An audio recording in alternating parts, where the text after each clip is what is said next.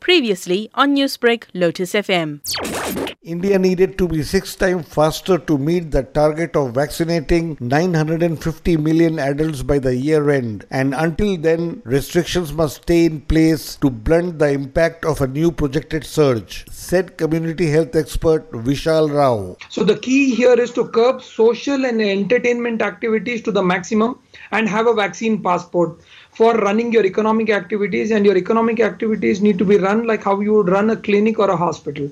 This is going to be the mantra for the next coming months for all economic activities and keeping a minimalistic approach for social and entertainment activities is the way forward. Only 8% of indians have been fully vaccinated but lockdown fatigue was also beginning to tell on the economy added cardiologist deepak davidson. Slowly at some point of time people are getting frustrated the shopkeepers are getting frustrated the livelihood is it's becoming extremely difficult.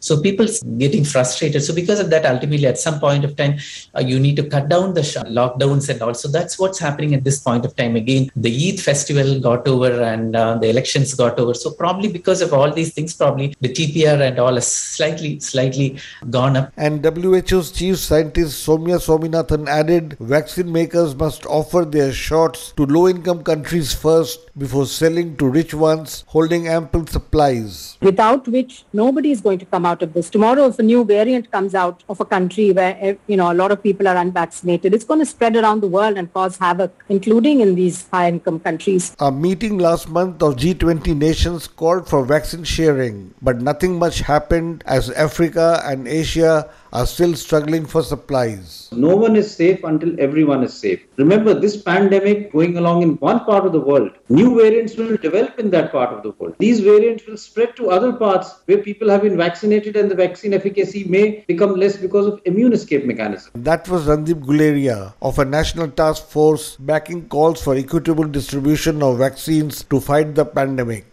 Newsbreak, Lotus FM, powered by SABC News.